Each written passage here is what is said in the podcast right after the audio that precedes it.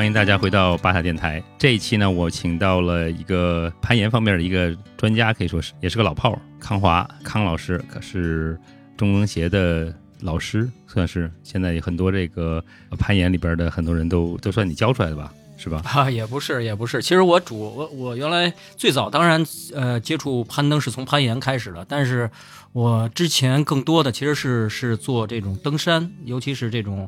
啊阿式攀登的这个培训吧。这个其实是我我更多的之前的这个这个工作经历。呃，可以讲一讲这个中国的这个攀岩的历史，可能因为你这块接触的比较早。呃，上次跟我跟王大讲这个聊攀岩历史，我问他中国攀岩是什么时候开始，他说是北京猿人的时候开始的。你你怎么看这个事儿？呃，攀岩的历史开端是什么时候的？在在国内现现代的攀岩的对你说啊，呃，就是以北京如果举例的话，它最早的 local climber 估计是可能追溯到这个，对吧？北京猿人 的确是开玩笑啊。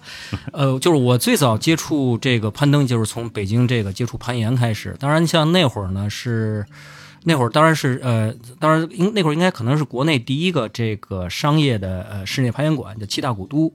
然后呢，我是从这种室内开始接触到这个现代攀岩这个运动，然后从室内然后到野外吧。呃，当然那会儿呢，就是从整体的人群到这个大环境，跟现在都是有天壤之别了，就差异很大很大。那个是什么时候呢？就在西代谷的时候。七大古都应该是一九九六年当时呃呃建立的吧？我我应该是九六年底九七年初，但那会儿从七大古都开始，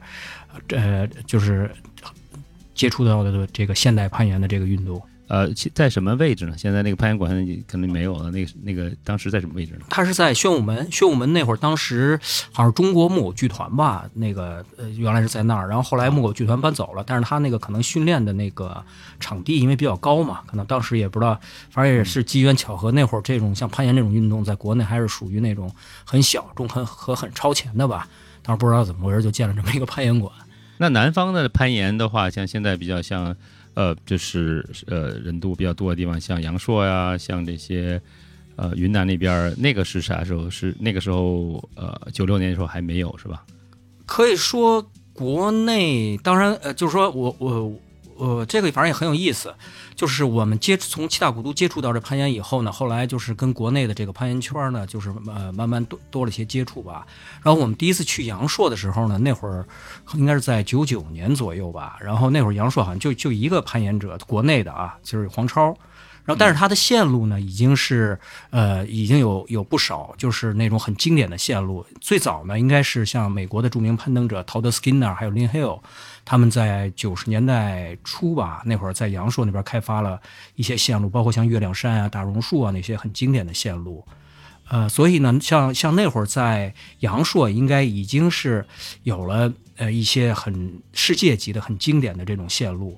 对，然后南方像尤其云南那边呢，可能我所了解稍微晚一点。然后本地的研友像王二，他呢也其实也是呃比较系统的在阳朔那边待过一年，就是比较系统的接触攀岩以后呢，又后来有也同时在云南包和当地的一些研友，包括可能一些像老外 Bob 什么，他们在那边开辟了一些在呃昆明吧周边一些这个这个当地的线路。所以等于是这个南方和北方这个攀岩，好像是感觉像是在平行的发展起来的。对，这有一个差异是什么？我你像我刚才说的那个是室内岩馆，但是就是呃就是在与此同时，你看像咱们刚才说像阳朔呀，还包括呃云呃云南那边的，他们那边大部分都是在在野外的路线。所以它这个其实越到后来吧，越比较就是说是是两个发展的这个平行的线吧，可以这么说。所以像阳朔那边，可能因为它那边自然条件好，所以一上来就是爬的是野外的自然岩壁，对吧？就是包括一些国外的一些攀岩高手，呃，像那个你刚才说的那个 Lin Hill 也是帕雷公一个一个攀登大使，呃，也是一个世界级的一个一个 climber，所以他们来来会开一些很好的线路。但国内的话，就是可能九九年你们去的时候，开始有人在那边爬。嗯，当时这个王大爷说到，就是说，呃，七大古都之后呢，后来可能大家去凤凰岭西西郊那凤北京西郊凤凰岭爬过一阵儿，然后后来就开始去白河，是吧？啊、所以白河是什么时候开始的？就是七大古都呢，它是第一个这种国内商业岩馆，但是呢，其实在它之前，像在北京我所了解的，你看像那个那会儿北京青年攀岩队，还有当然像北大那个山鹰社，因为那会儿山鹰社已经成立了，他们呢已经以他们的一些那个形式，尤其在野外吧。已经开始了一些这种这个这个攀岩活动，然后在野外呢，已经存在了一些这种自然呃攀岩的线路，比如说像在凤凰岭，或者说像那个呃鸠峰吧，三零九对三零九，那是一个那会儿很经典的那么一个岩壁。然后白河呢，最早应该呢是呃像那个中登协他们有时候在那边进行一些登山相关的训练。然后我也问过像那那会儿青年攀岩队的代运他们呢，有时候也会在那边。所以那会儿呢，在白河可能最早呢，可能不是以纯攀岩为这个目的，然后是主要以登山训练，像甚至就说冬天那会儿已经，呃九十年代初中那会儿都已经有这个攀冰的人，所以呢就是，呃。虽然我是九九七九六年底九七年从七大古都才开始接触的攀岩，从室内，但是那会儿白河已经有一些这种呃，不管是像登山队啊这种专业人士，还是说像这个山鹰社或者像那个青年攀岩队这些民间的这种攀登者，已经在那边开始活动了。所以其实那时候白河已经比较活跃了，就是你开始去白河的时候，嗯，它不不不大活跃，不不是太活跃。但我的意思说，已经对已经有一些少量的人吧，开始就是在那边进行一些这种。呃，主要和登山相关的攀岩的活动。之前也说的，就其实其一开始大家可能攀岩的初衷是为了是好像登山训练的一个项目啊，对对，感觉并不是对吧，并不是专门为了攀岩而去攀岩。对。然后后来有部分人发现，其实光攀岩这事儿也挺好玩的，也不一定非要去登山才能够才能够攀岩，就是那就是大家有些人就开始专门去攀岩，而把把这个登山这个事儿反而就就等于是分支。分流出来了一个一个新的一个运动，感觉是。嗯，我可以这么说，就是像因为七大古都呢，它是第一个这种呃商业攀岩馆。然后那会儿七大古都的俱乐部就是带领这个这个爱好者，当然最早我也是爱好者，就是说去那个野外，尤其是白河那边开始攀岩。那会儿呢，才我觉得是算比较。呃，让攀岩呢成为一个在白河比较独立的这么一项运动吧，而且就是说，尤其对北京的这些攀岩爱好者呢，慢慢的让白河成为了一个这种热热点的地方。呃，因为你比如说像我最早在七大古都接触攀岩的时候呢，那会儿教练呢是来自于那个中登协的那个王振华老师，然后他们呢就是在以前做登山训练的时候，就是在白河像四合堂啊那边有一些这种呃成熟的线路，然后我们最早开始去野外。攀岩呢，就是他们带领着我们。当然，还那会儿还有，我记得还包括像罗申教练带着我们去那个那个白河那边去开始这种野外的这种攀登吧。然后七大古都呢，慢慢的就开始举行，呃，就是说呃持续性的，呃，就是这种做这种带这个岩友到白河这个呃攀岩的这种活动。你比如说那会儿我们一块爬的马一华，他呢那会儿虽然也是刚开始是一个作为。这种爱好者参与的，但是他慢慢的呢，他就成为了这个，就是这种野外活动的主导者，然后就说带领对越来越多的人，就是去这个白河这边进行攀登吧。对，所以那时候其实虽然人不多，但是这个有些实际上是很多这种很早期的人，现在还是在还在活跃，当然跟现在的活跃程度，可能现在去白河的人已经会远远远超过当时的那个那个规模了。是是，这肯定的。对，所以，我我觉得就是这块还是挺蛮蛮有意思。中国这个攀岩的活攀岩这项运动吧，就是就是在南方，其实南方和北方可以说差不多同一个时候开始发展，虽然的发发展的方式或者这个轨迹不太一样，所以有点呃平行的发展，包括发展的风格也有点不一样。上次我觉得呃跟王大谈那次印象比较深的有，其中这是另外一点。然后另外一点我给我印象感感觉印象挺深的，就是说。呃，关于这个攀登的这个风格，其实我今天就是跟跟请康康老师来专门讲一下，因为你是攀就攀登这块的一个呃一个专家，就是早期的话是在中登协呃中国登山协会这个教这个呃爬山，那个是在大概什么时候呢？就是在那边。我其实我是我是呃二零零二年吧，从北京离开，先是去那个西藏登山学校那边。从零二年到零六年吧，然后在那边呢，主要从事一些像这种攀登教学跟一些这种活动的组织工作吧。然后从零六年底呢开始，就是回到北京，然后呢参与了中登协和当时那个呃一个国内个很有名的户外品牌奥索卡的一个这个叫 CMDI，就中国登山高级人才培训班的这么一个呃培训项目。目的呢是按国际登山向导的标准来培养国内的这种登山向导。呃这块呢。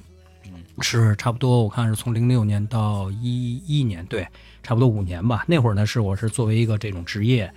呃，就是登山向导和这个教练吧，来进行这种专业的培训工作，向导的培训工作。然后其中呢，像像国际登山向导呢，它有三项的这种基本技能。其中呢，一项呢就是这种呃攀岩，当然这种攀岩呢是指在野外的这种呃攀岩，就是像不管是这种单段、多段啊、传统啊，还有运动攀啊，它的这个目的呢是作为这种阿式攀登的一个这种最基本的技能。哎，这是我就是嗯，像那呃像那个阶段吧，是主要是从事这个这个这方面的这个培训跟教学的这个工作。然后后来就是你进入到这个进入这个户外运动行业里边，现在是就是负责这个就是个呃 Black Diamond 美国这个呃呃这个攀登攀岩的著名的品牌，叫中文是叫黑钻对吧？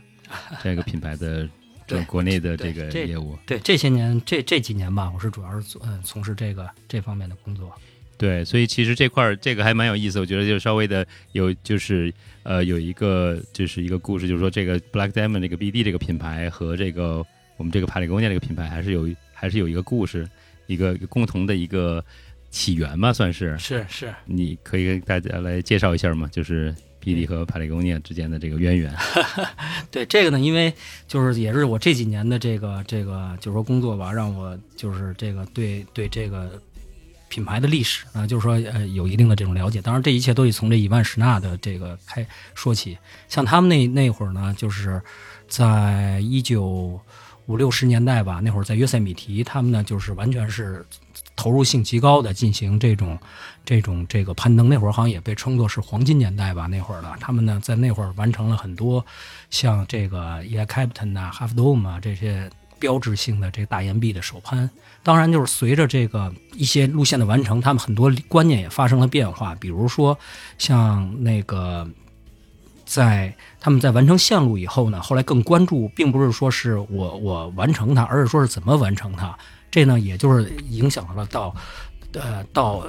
到到现在吧，就是影响了很多这种理念、攀登理念上面的这种这种这种东西。你比如像那会儿提那个呃伊万什纳。就是呃，那会儿 s h n a t Equipment 提出的这个呃 Clean Climbing，就是说已经也是就是完全，它当时是一个颠覆性的、革命性的一种理念，但是到现在呢，也也成为了一种这种呃攀登的一种这种怎么说呢？就是这个大家都要基本上要遵循的一种这种观念吧，就是对这种环境的影响最小。你为什么 Clean Climbing 或者咱们叫呃？国内叫清洁攀岩或者无痕攀岩这块儿，为什么你说会就是说是一个就是革命性的理念呢？它跟之前的有什么不一样？当然，首先就是从表层上呢，你看像之前呢，大家都是是以岩钉使用岩钉为主。当然，你像最早伊万什纳的，它也是生产岩钉和铁锁了。然后大家就是用这种岩钉呢，就是呃锤进这个这个岩石裂缝里面。然后后面的人呢，就是再给它拔出来，这样的话就不可避免的对这个裂缝，就是或者岩壁吧，会造成一种这种不可逆的这种破坏，比如说把缝给打大了呀，这种。然后呢，在后来呢，就是他们随着虽然使用这种方式方式完成了一些线路，但是呢，后来提出这种可 clean climbing 呢，就是对这种呃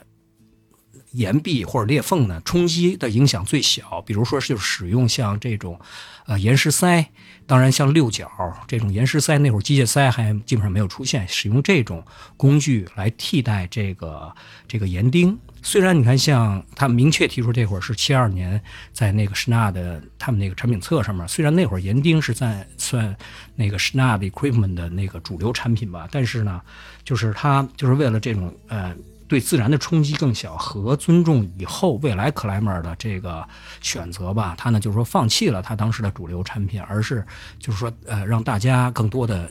推荐大家使用像这种对线路、对岩壁、对自然吧破坏更小的这个这个装备，像这个纳茨啊什么，而且在那本产品册里面还是是是 Dodge。呃，道志 Robinson 吧，还很详细的，呃，写写出了这些装备的怎么使用。说白了，也是一本就是说技术使用手册。反正这个呢，就是对当时的主流的那种攀登方式，是用岩钉锤进去和这个就是使用这种岩钉那种方式吧，也算一种呃颠覆性的、革命性的这么一个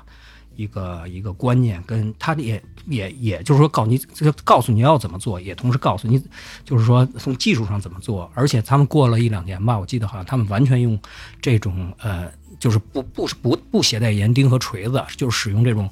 呃像接呃六角和岩石塞这个这类呃工具呢，完攀了原来不少线路，也证明了这么做也是可对，是是完全是。是可行的。那对我觉得这个题这个题目其实很有意思，就是我觉得咱们可以花点时间来谈谈这个这个无痕攀岩这个事情。那当初他们在七二年提出了这个概念的话，不用岩钉。那首先呢，就是说呃用了新的这种攀岩的这种这种安全设备，像像当时是岩塞儿对吧？对，就是和六角六角塞儿。就它其实都归都归就是都属于岩塞那类的。然后它只不过就是可能就是你看像呃六角塞应该就是那会儿。那个伊万施纳的他们那个呃，在原来传统的像那种呃呃 stop 上 stopper 上面那个改改进的吧，然后呢，但是他们都属于这种就是岩塞类的。当时在这在当时这个就是美国这个这些其他的一些 climber 这些攀登对他们呃是不是也当时这个东西是不是也有也有些争议呢？是不是大家就是说？也不一也不一定都大家都会，就是他们是提出的规则，并不是所有人都会遵守这个东西。这这这经历了一个什么样的过程呢？他这个当然我呃这块儿呢，如果大家感兴趣，可能像如果仔细看像像在约塞米提里面的那个攀登史吧，可能会有一些更详细的。这方面呢，我也是就是呃并不是了解特别清楚啊，但是有些标志性的事件就可以可以那个反映。你比如说最早像那个像像其实当时在约塞那。嗯，我不知道大家看没看过一个纪录片叫《峡谷的崛起》，那个那片子里面其实很有意思。其实像他们在当时呢，也分成两两种，呃，两两类攀登方式。对对对，可以说是两派吧。一一派呢，就类似于像伊万什纳的，当然他并不是他这派的代呃完全代表人物，应该是是是 Roy Robinson，Roy Robinson，对，没没错，对他是一个，他呢。说实在，也是他好像是最早把这个呃 Nuts 从英国给带到了约塞米提，然后与他相对的呢是那 Hardens，Hardens 他最最那个呃最牛的这个成就呢，就是他第一个完成了 Notes，他呢就是那虽然不是说像压缩机路线那样，就就是酋长，所谓的所以 Notes 就是那个那个酋长酋长岩那个那个经典的线路是吧？对对，他是第一个完成这个。这个这个 Nose 的，他当然他那会儿呢，他虽然不是像压缩机线路那种的，那个那个一路打上去了吧，但他也是使用了不少这种呃岩钉啊什么的。当然他是前前后可能爬了几周吧，他并不是在一个攀登季完成的。但是呢，随着后来你看，像他当时。当时他是爬了前前后后几周，最后一次呢，他呢可能是花了十二天。他是建立了那种路程，就像喜马拉雅攀登这种，把路程留在那儿，然后上上下围攻。而 Robinson 呢，他呢就是那会儿就开始推崇这种 One Push，就等于我就一次性冲击，如果能够到顶就到顶，到不顶就就就放弃。所以他们当时是两个很代表性的人物。但是呢，你比如说像 Nose，Nose 他最早像这个 Hardens 呢，他呢，呃，花了差不多几周的时间完成，但是很快。你看，像之后呢，就有就有人就是，呃，七天吧，好像是谁啊？他们七天就完成了，然后再甚至后来变成了一天，然后后来林 Hill 他是第一个 free 完成的，就是说白了，他的那些岩点，他都是只是用作保护，而不之前都是 A 的，之前都是 A 的，就是借助这些器材上的，然后到后来像。像后来你看，像现在都是速攀，速攀的，当然它哦，开始还是有器，还有器材。在林海尔之前都是可以，都是用这些器材，我可以借助这种器材上，而并不是完全通过自己的这种呃手脚上。林海尔是第一个，然后呢，林海尔他他第一次完成以后，对，然后他又把这个他的 free 给在一天之内，二十四小时之内。他给 free 了，所以你看这个短短的，可能这也就，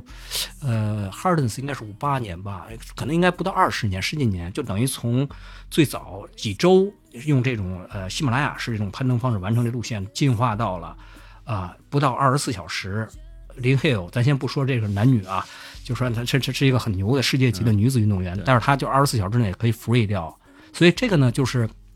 怎么说呢？就是你当时对当时的这种。呃，方式呢？你可能在之后，你就可完全想象不到之后的人，他可能呢能够达到什么样的这种，这个就说完成这种这个你要说让当时让 Hardens 他们想象 Lake Hill，这完全不可想象的。所以呢，你看像他们另一派，其实像那个呃 Roy Robinson 呢，他们呢就是说更想，就首先就是这种对自然的冲击小，第二就是给后面的人给留下更大的空间。你比如说有些线路，那个他们当时如果完成不了，他们觉得可能就留给后人，可能后人呢他会以他们的方式。来完成，而不是说是，就是我现在我就是要上去，然后呢砸一路点，就是包括像咱们刚才说那压缩机线路也是，他第一次上就这种压缩机的这种线路一路打 BOSS 上，但后面现在后面的年轻人呢，他们就是后代的人呢，他就完全又可以 free，就是咱们回到刚才这个话题，就刚才您说那个呢，其实在当时他们也是两种观念，但是不管怎么样，你后面就是说时间上证明了，你看哪种观念可能你对自然的这种影响更小，以及就是说。为后面的人吧，就是留下了更大的这种这种空间。所以一种就是，我觉得基本基本上这核心的这个概念就是说，这种呃无痕攀岩，或者是呃刚才说的 Lin Hill 是一个很重要的一个人物。不但他呃来来这个呃他重要最主要的成就，并不还不光是来阳朔开了一些线路，而是而是这个作为一个女子攀登运动员，呃就是证明了这些不但就是男的能做到事儿，他也能做到，而且还可以做得更好。对吧？还可以，可以就是可以 free 一些线路。那那这这块儿的话，那是不是在从那以后呢？在那以后，大家逐渐的就会开始接受这方面的概念，就是说，呃，两个事儿我听来就是一个就是说，呃，我们能够就是能够呃以一种呃就是不需要这种 aid，不需要这种辅助器械的方式来来来这个自由式的攀登。这样的就是自由式攀登是越来越多。另外一点，一个就是，就是说，如果有些东西现在我们攀登不了，那大家不要去硬上，那就可能以后的留给后人来，给给后人一些新的一些后代的 climber 一些时间、一些空、一些发挥的空间。就是这样东西形成共识，大概花了多长时间？从一开始有两派到到后来这个状态。呃，我觉得第二点可能更重要一些，就是对，就是说给给后面的人留下更多的空间吧。呃，这个呢，现在已经我觉得，不管是在国内呢，还是在就是尤其是在国外吧，这已经基本上共识。但第一第一点呢，其实它这种可能区域性会比较强。你比如说，呃，就说这种无痕攀岩，尤其是这种呃，就是说完全不留下这个痕迹的，这个就是这个呢，可能是在这个以花岗岩，尤其裂缝比较成熟、比较多的这种。呃，区域岩壁上可能更适合，但是呢，你要是在这种岩面比较多，或者呢，像这种石灰岩，像这种，呃，像阳朔这种石灰岩，而它这个裂缝，并呃，并不怎么成熟，或者起不到好的保护作用的这种区域里头呢，可能，呃，完完全做到无痕攀岩就会很困难，因为呢，就是说得需要像使用这个这个。呃，膨胀栓这种基本上算永久留在岩壁上的这种保护方式吧。呃，所以这块呢，我觉得可能是跟这个呃某些区域里面它的这种呃自然的这个环境以及这个区域的这个攀登文化可能有关系。对，但是第二点毋庸置疑，肯定是就是尽量在这个呃对环境这种影响小。你比如说，呃，肯定现在对于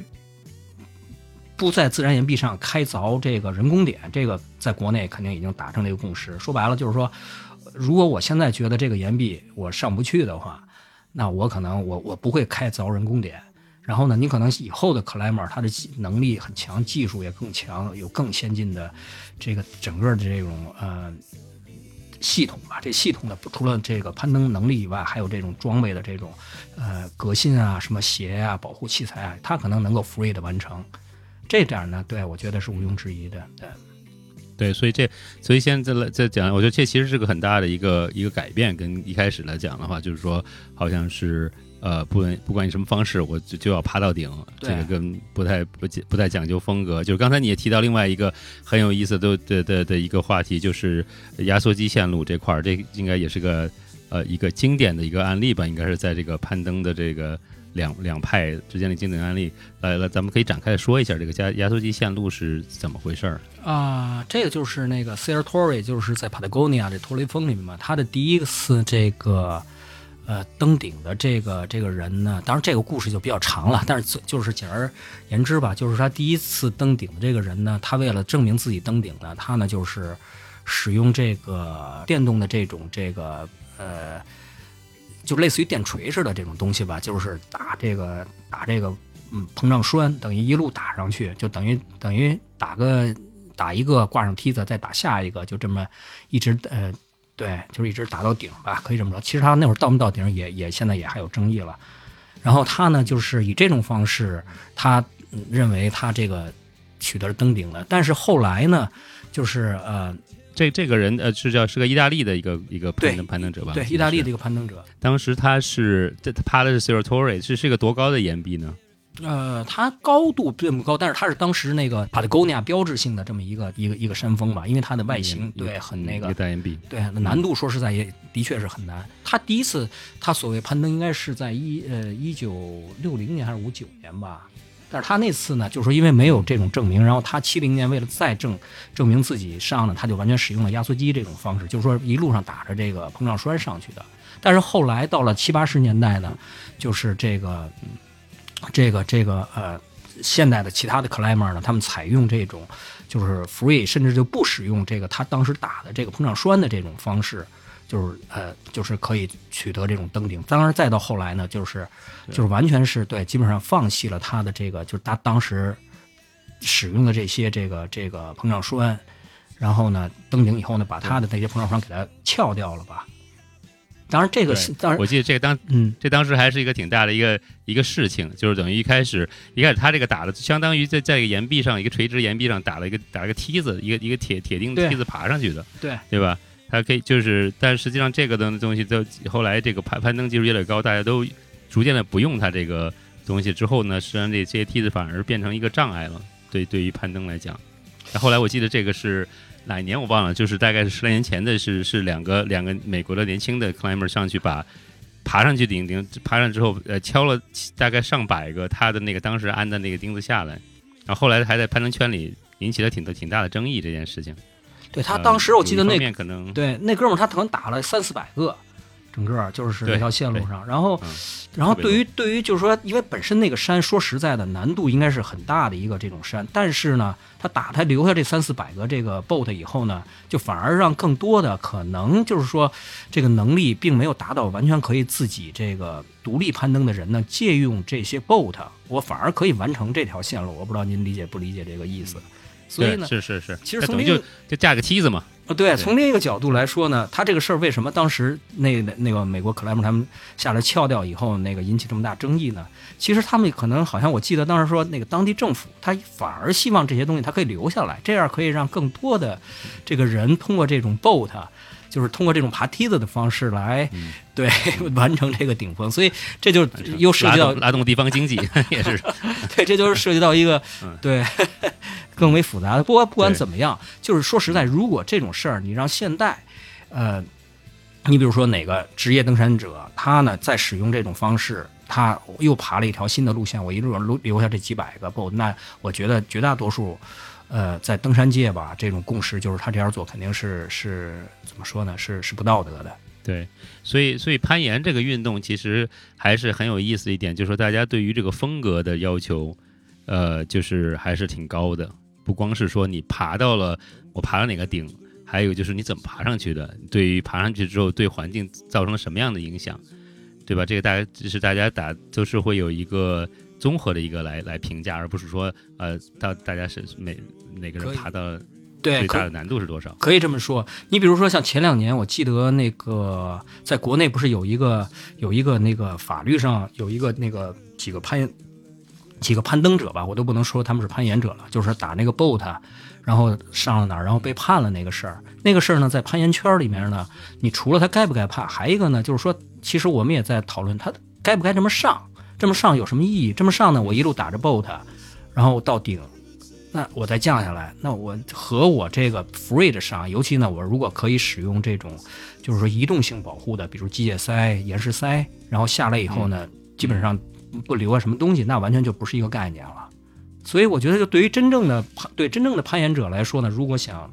呃完攀一个这个独立的一个新的这种目标的话，那那尽可能会以我刚才说第二种 free 的方式，而第一种这个尤其全程 A 的这种方式，尤其是通过打这个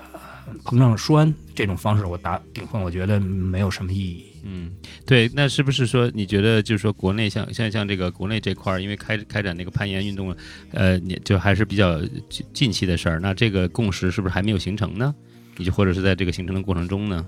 在这个攀岩圈里头？呃，我觉得，嗯，其他地方吧，我不是，呃，尤其是这两三年、这几年吧，就是我了解的并不多。但是在北京这个社区呢，尤其白河这个社区，我觉得基本上大家都有这么一个共识了，就是就像刚才咱们说的，就是尽量，呃，那个对这种自然的冲击小。比如说，如果有裂缝的这个线路呢，那基本上就。大家的共识就是不会打这个膨胀栓，尤其是在这个裂缝旁边，就可以使用裂缝放置这种像岩石塞啊、机械塞这种可移动的这种呃保护的这种线路呢。那基本上大家就不会，就是说在它旁边放置这个膨胀栓。然后呢，呃，对这块基本上大家都会达到一个共识。第二呢，就是说是嗯，基本上是以这个 free 这种为主，而不是说是我我通过 A 的或者怎么样的这个来完成一个。一个到达顶峰的这么一个一个一直就是说这种这种攀登行为吧。对对，所以我觉得咱们可以稍微来把这个展开讲一下，就是这个攀登的这个目的是或者攀攀登的风格，就是呃，这个我觉得一一个是呃，就是咱们比如说对比这个呃 boat 和这个这些可可移动的这种保护装置，像岩岩塞和机械塞的话，一个呢是它对这个岩壁的一个一个伤害。对，或者或者影响吧，这么说就是说，呃，这像那个像机械塞和岩塞呢，它是可以拿掉的，对吧？因为我我也我我我就是我虽然爬了跑，但是也爬过几次这种呃多绳距的这种攀登，multi pitch 的，基本上我都是跟爬的那个。那实际上实际上就是说我在后面爬的话，都是要把这些这些机械塞和岩塞一路在后面跟上去的时候是要收上去的。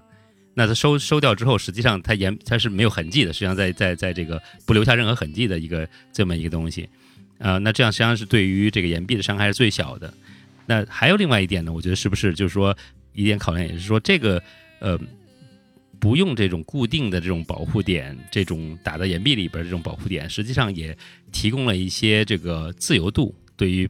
对于 climber 的攀登者来讲，提供了他爬，比如说爬同一个岩壁，他可以有更大的想象空间呢，嗯，或者发挥空间呢。两方面都有吧。首先呢，就是说像刚才我说，在白河这边呢，起码大家达的共识就是，只要是有这种裂缝，而且这种，呃，有这种，就是说可攀登的这种裂缝的这个，呃，岩壁或者线路呢，完全大家基本上不会打爆它。对，这个是一个。第二呢，就是这个，就是怎么说呢？就是说，如果就是说你使用这种 boat，就是说 boat 呢，也是要打的话，也是要很谨慎的。就是它只是仅仅起到一个这种保护和这种怎么说，尽量少打。说白了就是说够够就行。第三呢，就是说在即使在这种这个打 boat 的这种线路上面，因为那个主要就是面了，这种线路上面呢，也是尽量做到对这个岩壁的最小冲击。你比如说对自然吧，你比如说是像一些植物啊，或者一些这种，尤其要有动物，那就更更肯那可能可能就是宁可不开线了。就是说鸟巢啊这种的，然后一些植物呢，你尽量就是说，呃，就是不要破坏它原来的那种样子吧。其实这呢也是就是 LNT 的这种这种理念，在这个这个也自然攀岩里面的一个一个这种对应吧。所以还有一点，我觉得我自己的感觉就是，好像就是说可以，如果是用机械塞或者岩塞的爬的话，你实际上实际上放置保护点这个这个方式是是比较机动灵活的。就是说，你可以就是比如说一个一个岩壁上有多条裂裂缝，或者一个有多多种攀爬方式的话，你可能呃同一个人去爬不同的两天，他可能放置的保护点是都会就都会不太一样。是，对这个呢，对这这方面呢，就是说，当然我我就说您我我呃我我明白您想表达这个意思呢，就是。说白了，就是像自这种传统攀登，就是自己放置保护点的这种攀登方式，要比纯运动攀登，就是使用这种膨胀栓的这种，呃，运动攀登方式呢，要更加怎么说呢？就是说对这个整体的把握性要更强，然后对自己要更加负责。就我每放置一个保护点，那就是需要客客观讲，就需要我对这个岩壁、对这种器材、对我下一步的这种攀登动作，要应该是完全，呃。要有掌控跟要负更大的责任吧，而如果就是一条运动攀登的线，我使用这种膨胀栓的这种呢，你说实在的，就是我可以充分的，就是说信任这个膨胀栓，我只是做我想象的这个动作，这种安全这方面呢，就完全交给了这个已经固定在这儿这个膨胀栓。然后像这种传统攀登方式呢，为什么就是说你像我我们在在做登山向导训练的时候呢，这是一个。基本的技能的，因为在这种登山二式攀登过程中，不可能基本上不可能使用这个膨胀螺栓来进行这个保护的。那我就是基本上完全靠这个可移动这些保护点，而且呢要尽量做到少放，因为我要带的少，我不可能我带一大堆那样的话，我就就没法爬了，就是。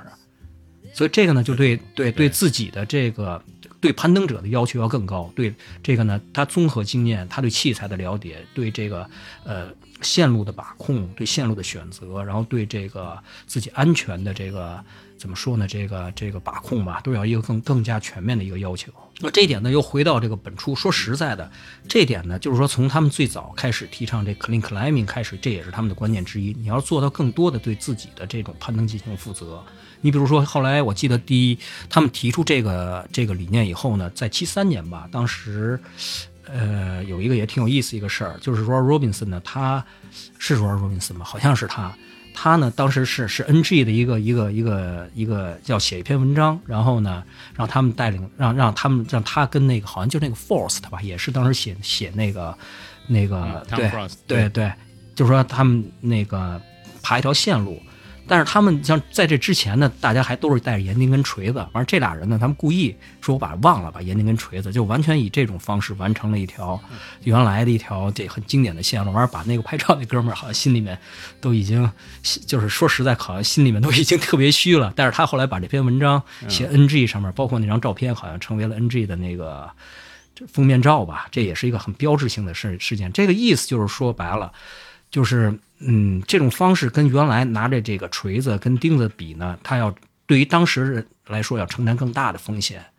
对，所以就是实际上就是说爬这种呃使用不用这种就是固定的线路，使使用这种可移动的这种保护点的话，实际上是一要需要更多就是另外一套的这个技能，对吧？对设置保护点的呃选择上面，设线路设计上面，还有保护站的这种呃就是。设置上面都是这个技能，就不光是攀爬技能，就是需要需要一些风险评估的一些东西。就是我能想到的东西，因为就是比较我自己比较熟悉的就是滑滑滑雪，就是滑野雪和滑雪场里滑雪的一个区别，对对吧？那雪场里滑雪其实是没有什么风险的，就是在国内很多这种安全的设施都建好了，你不用考虑任何雪崩啊或者是岩石，就滑就好了，把自己技术发挥出来就好。那滑野雪就完全不一样，就是实际上没有人去给你做。风险评估、雪崩风险、什么岩石、任何呃什么就是岩洞、树洞，任何东西，实际上都得自己去研究这些东西。所以实际上就是说，他滑的一边滑还得一边的研研研究线路，一边的要要做风险评估，是不是这个东？因为你这这两个你都玩嘛？我问你是因为你你你也滑野雪，你也攀岩，所以你你感觉是不是有些很像？没错，很像。尤其呢，很像。尤其呢，就是说像这些年呢，像这个呃室内岩馆的兴起。让更多的人呢，就是说，呃，更加便捷的接触到了攀岩。然后呢，就是说，像室内攀岩跟室外攀岩有一个最大的区别是呢，就是说，像室内的严管，它呢就是像雪场一样，它其实屏蔽了很多像这个客观的风险。你室内的严管，就是说不会考虑天气，不用考虑岩壁的这个落石，不用考虑这个这个接近。然后你只要就是在严管里面关注自己的这种攀登，这种攀登呢就像健身一样，我可以把这个技术练得更加精确，然后这个呃训练更加系统，这个更可以这种固定的，像每天几点去程序化。当然呢，这种训练效率也很高。但是呢，如果到野外，咱们就先不说传统攀登，你哪怕就是这种运动攀登呢，那它就要面临着很多这个自然。固固有的这种风险，如果要是说对这种风险不了解的话呢，那往往可能就变成了危险。然后传统攀登呢，说实在的，就是说，得的确是你要是就是在野外的传统攀登和在野外的运动攀登比呢，就是它面临的这种呃不确定的风险要更大一些。所以呢，就是说也是通过认知这种风险，然后才可以识别它，然后避免它。它可以可以可以这么说，就是说。你要进行传统攀登的这种呢，它的对自己的这个对整体的这种攀登要有更加全面的、更加全面的这种了解跟风险控制吧。这就跟那个野雪的确是一样的。那其实，那咱们就可以来来讲讲，展开讲讲这个呃，另外一个重点想今天谈的一个东西，就是传统攀和现在的这种，刚刚提到现在随着这个新的严严管这种兴起，这个攀岩这项运动越来越受欢迎。啊，这种更多的在严管的这种运动攀和之前的这种也这个传统攀之间的一些对比，啊，这个所以从运动攀这个运动来，这是所谓的运动攀是和传统攀是什么样的？你可以跟大家就是解释一下吗？就是这个这个经常咱们听见这两个词儿，但实际上他们的是来龙去脉是怎么样的？然后他们区别是什么？呃，其实他们呃从某某个角度来讲嘛，他们最大的区别可能就在这种保护方式上面。当然，就是你要像运动攀呢，就是啊，在室内可以，就是进行这种难度线路的这种攀登，然后在野外也可以。他们都是说这个保护保护点都已经固定好了，然后呢，都是已经是呃在设置的时候呢，都已经是考虑它已经是很安全的了。所以呢，你攀登的时候呢，你只要就说进行攀登，然后脱落。以后呢，这个固定你最近的那个固定点能够很好的给你保护住，当然这也是一个系统了，就是说你的保护者、你的绳索，然后呢，就是说你只要最大程度可以，就是说你只是关注我自己的攀登过过难点。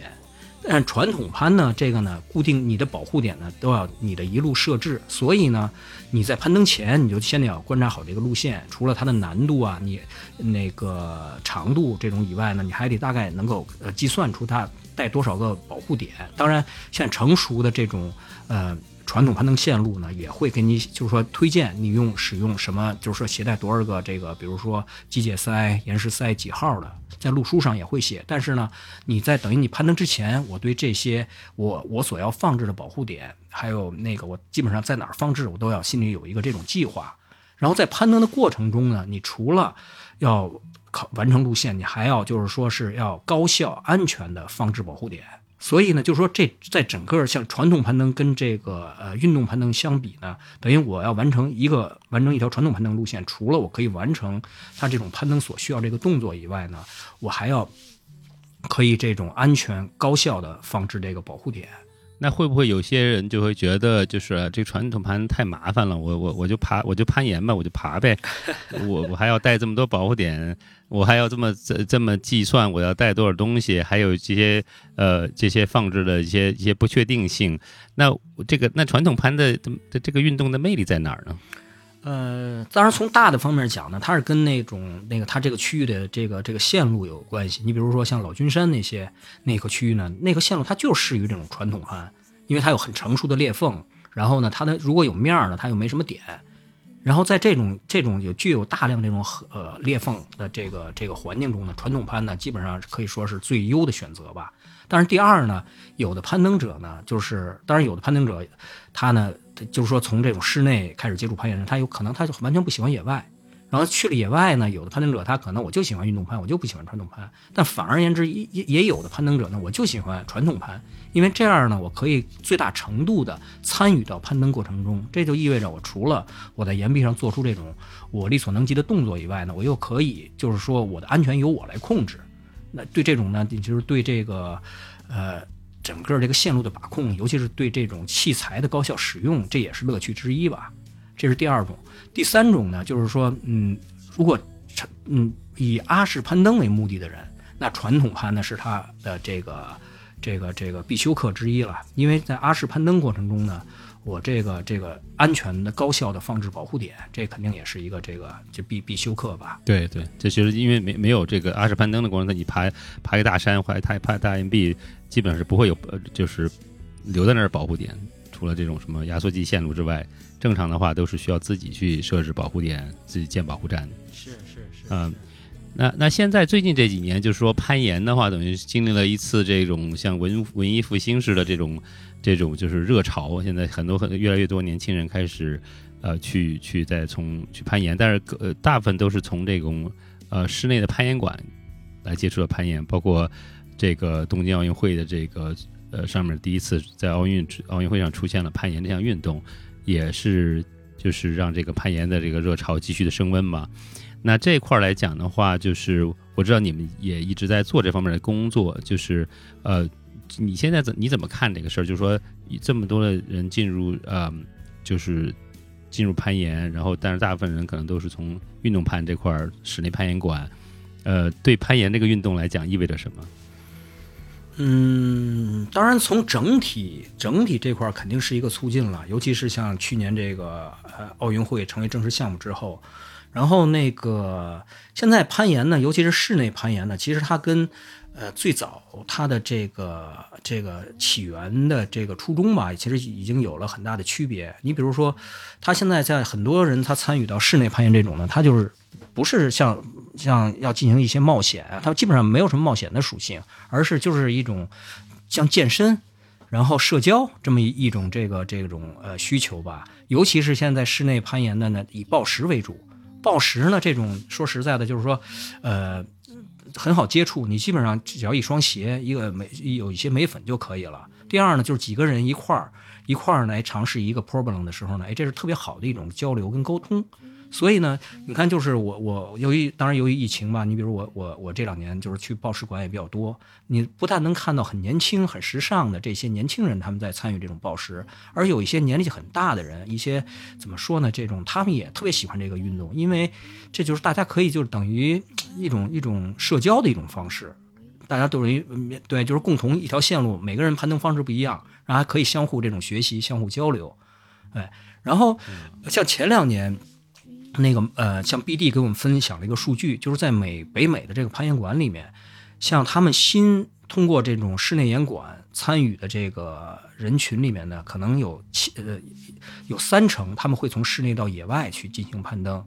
然后可能剩下七成呢，他就完全就是当成一个我的呃，就是说呃城市运动吧，室内这种运动，然后这三成里面呢，可能就是。他去野外呢，就像刚才咱们说的，他呢可能没有了解到自然这种环境的这种客观的风险呢，然后呢，可能他就会完全还是以室内这种攀登方式呢，他们去，那就是可能怎么说，就是说对这个。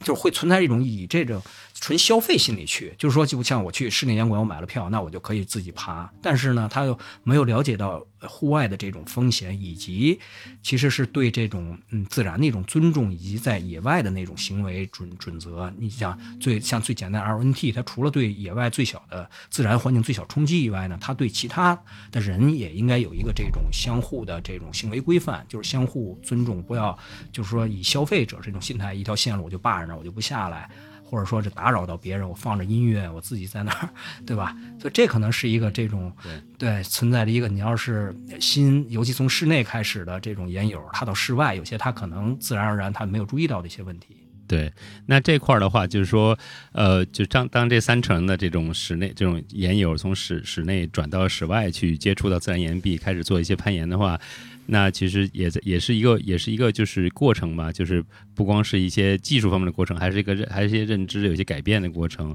我知道最近就是从你们这边也在从 BD 这块也是在做这方面的一些积极的推进的一些帮助这些研友做这方面的一些转化，能能给能给大家讲讲吗？就是呃怎么样？比如说我如果是一个接触了一段时间的一个室内攀岩的这么爱好者，我想接触自然岩壁，我需要注意些什么？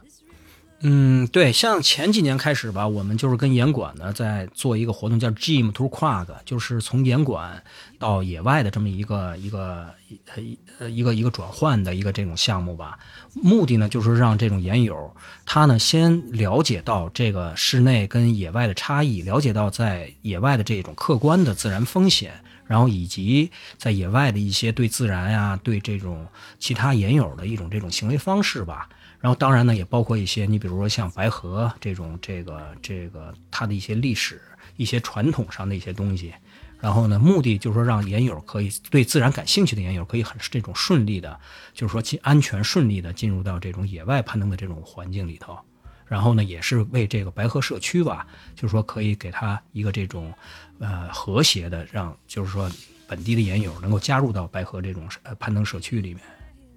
那就是你感觉，比如说白河这块儿现在情况是什么样的？感觉 一言难尽，一言难尽。的确是，就是总的来说是，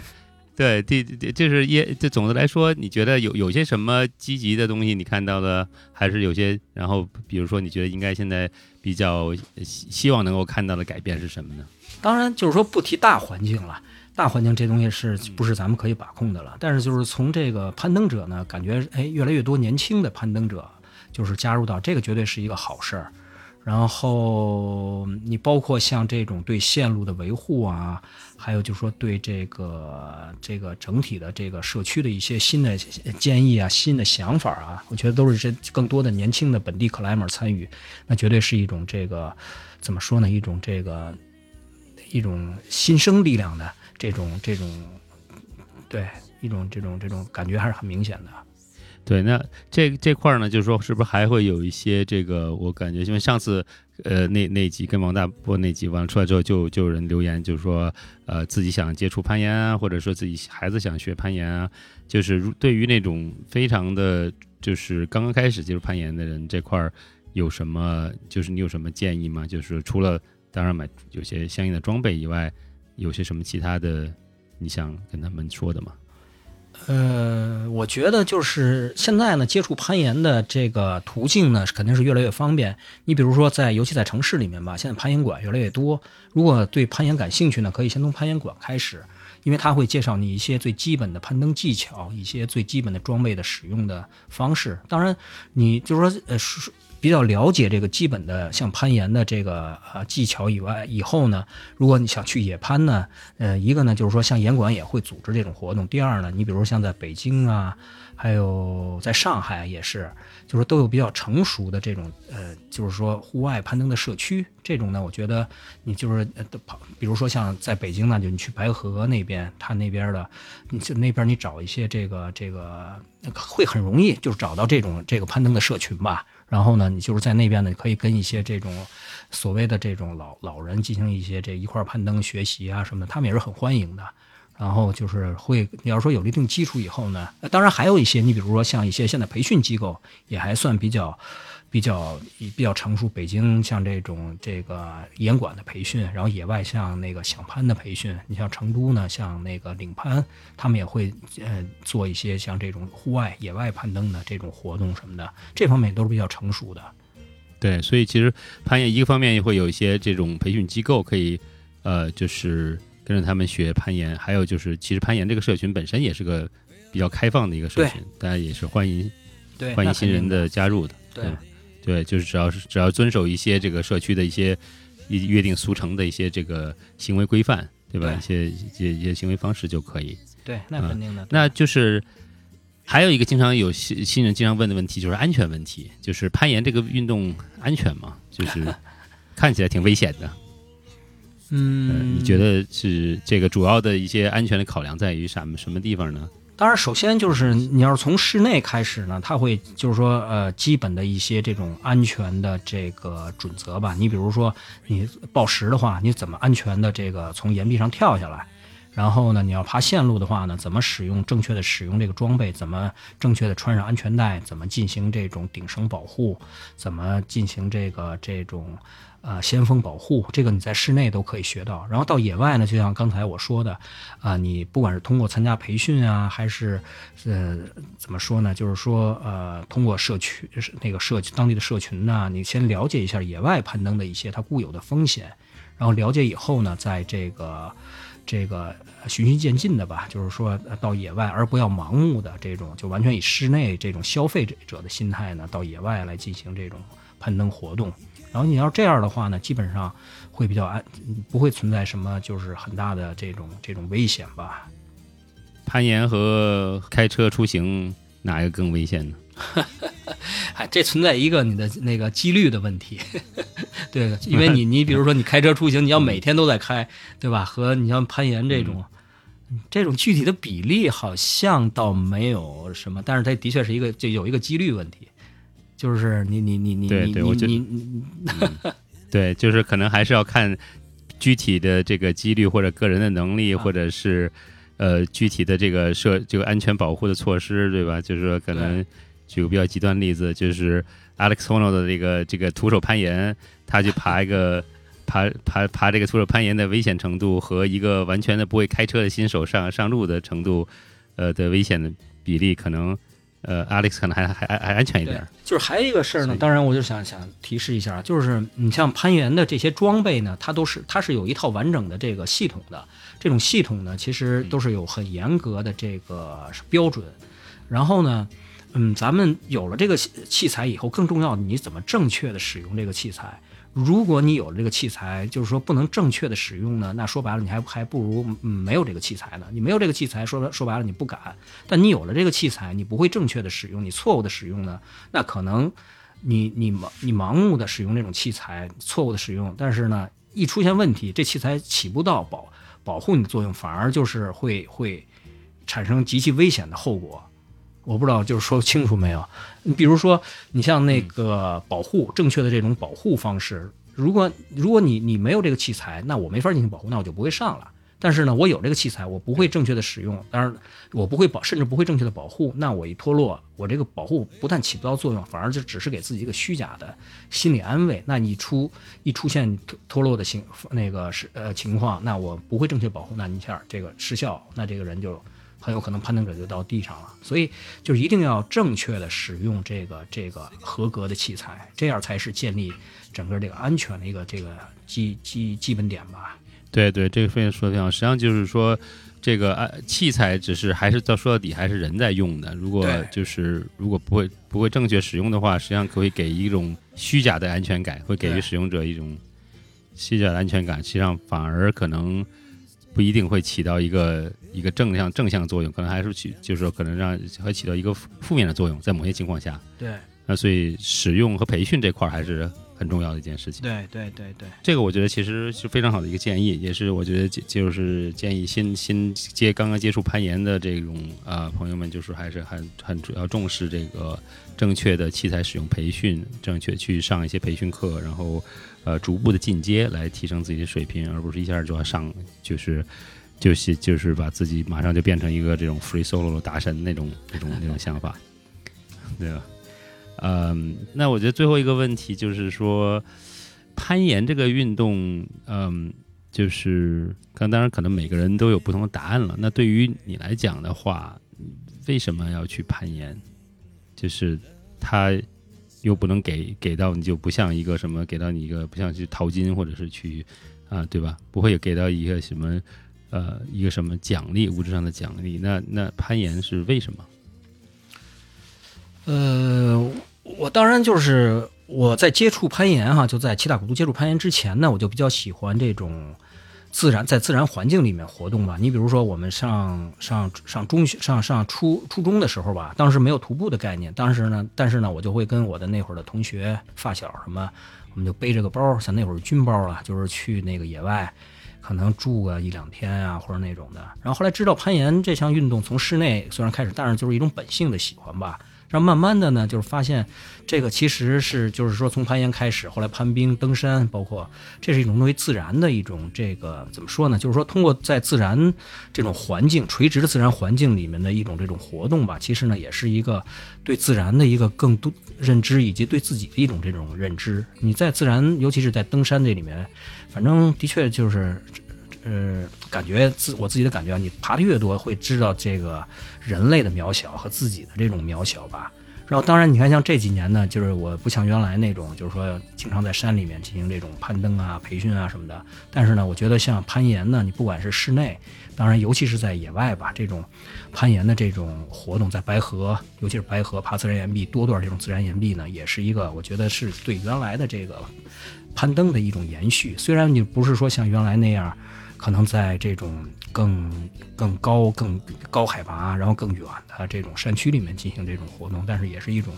我觉得是一种还是跟自然的一种一一种相处的一种方式吧。反正我，而且我觉得像攀岩这种活动呢，你不管嗯再过个十年、二十年，自己可能六七十了，那也还可以再继续持续，对吧？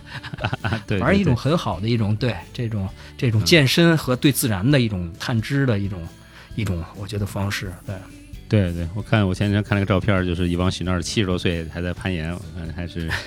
还是一个确实确实是一个可以长期长期玩玩一辈子的运动。是是，行，那好，那那个那今天咱们就访谈就到这里，感谢这个康老师呃给咱们介绍这个攀岩运动的历史，还有更多很多关于这种呃攀岩运动的这个不同的方风格的一些干货和一些故事分享，好吧？那也期待更多的更多的朋友们能够加入到这个攀岩这个这项运动里边来。好嘞，那行，感谢曾总，感谢那个帕塔电台。好，好，谢谢康老师，好，嗯，再见。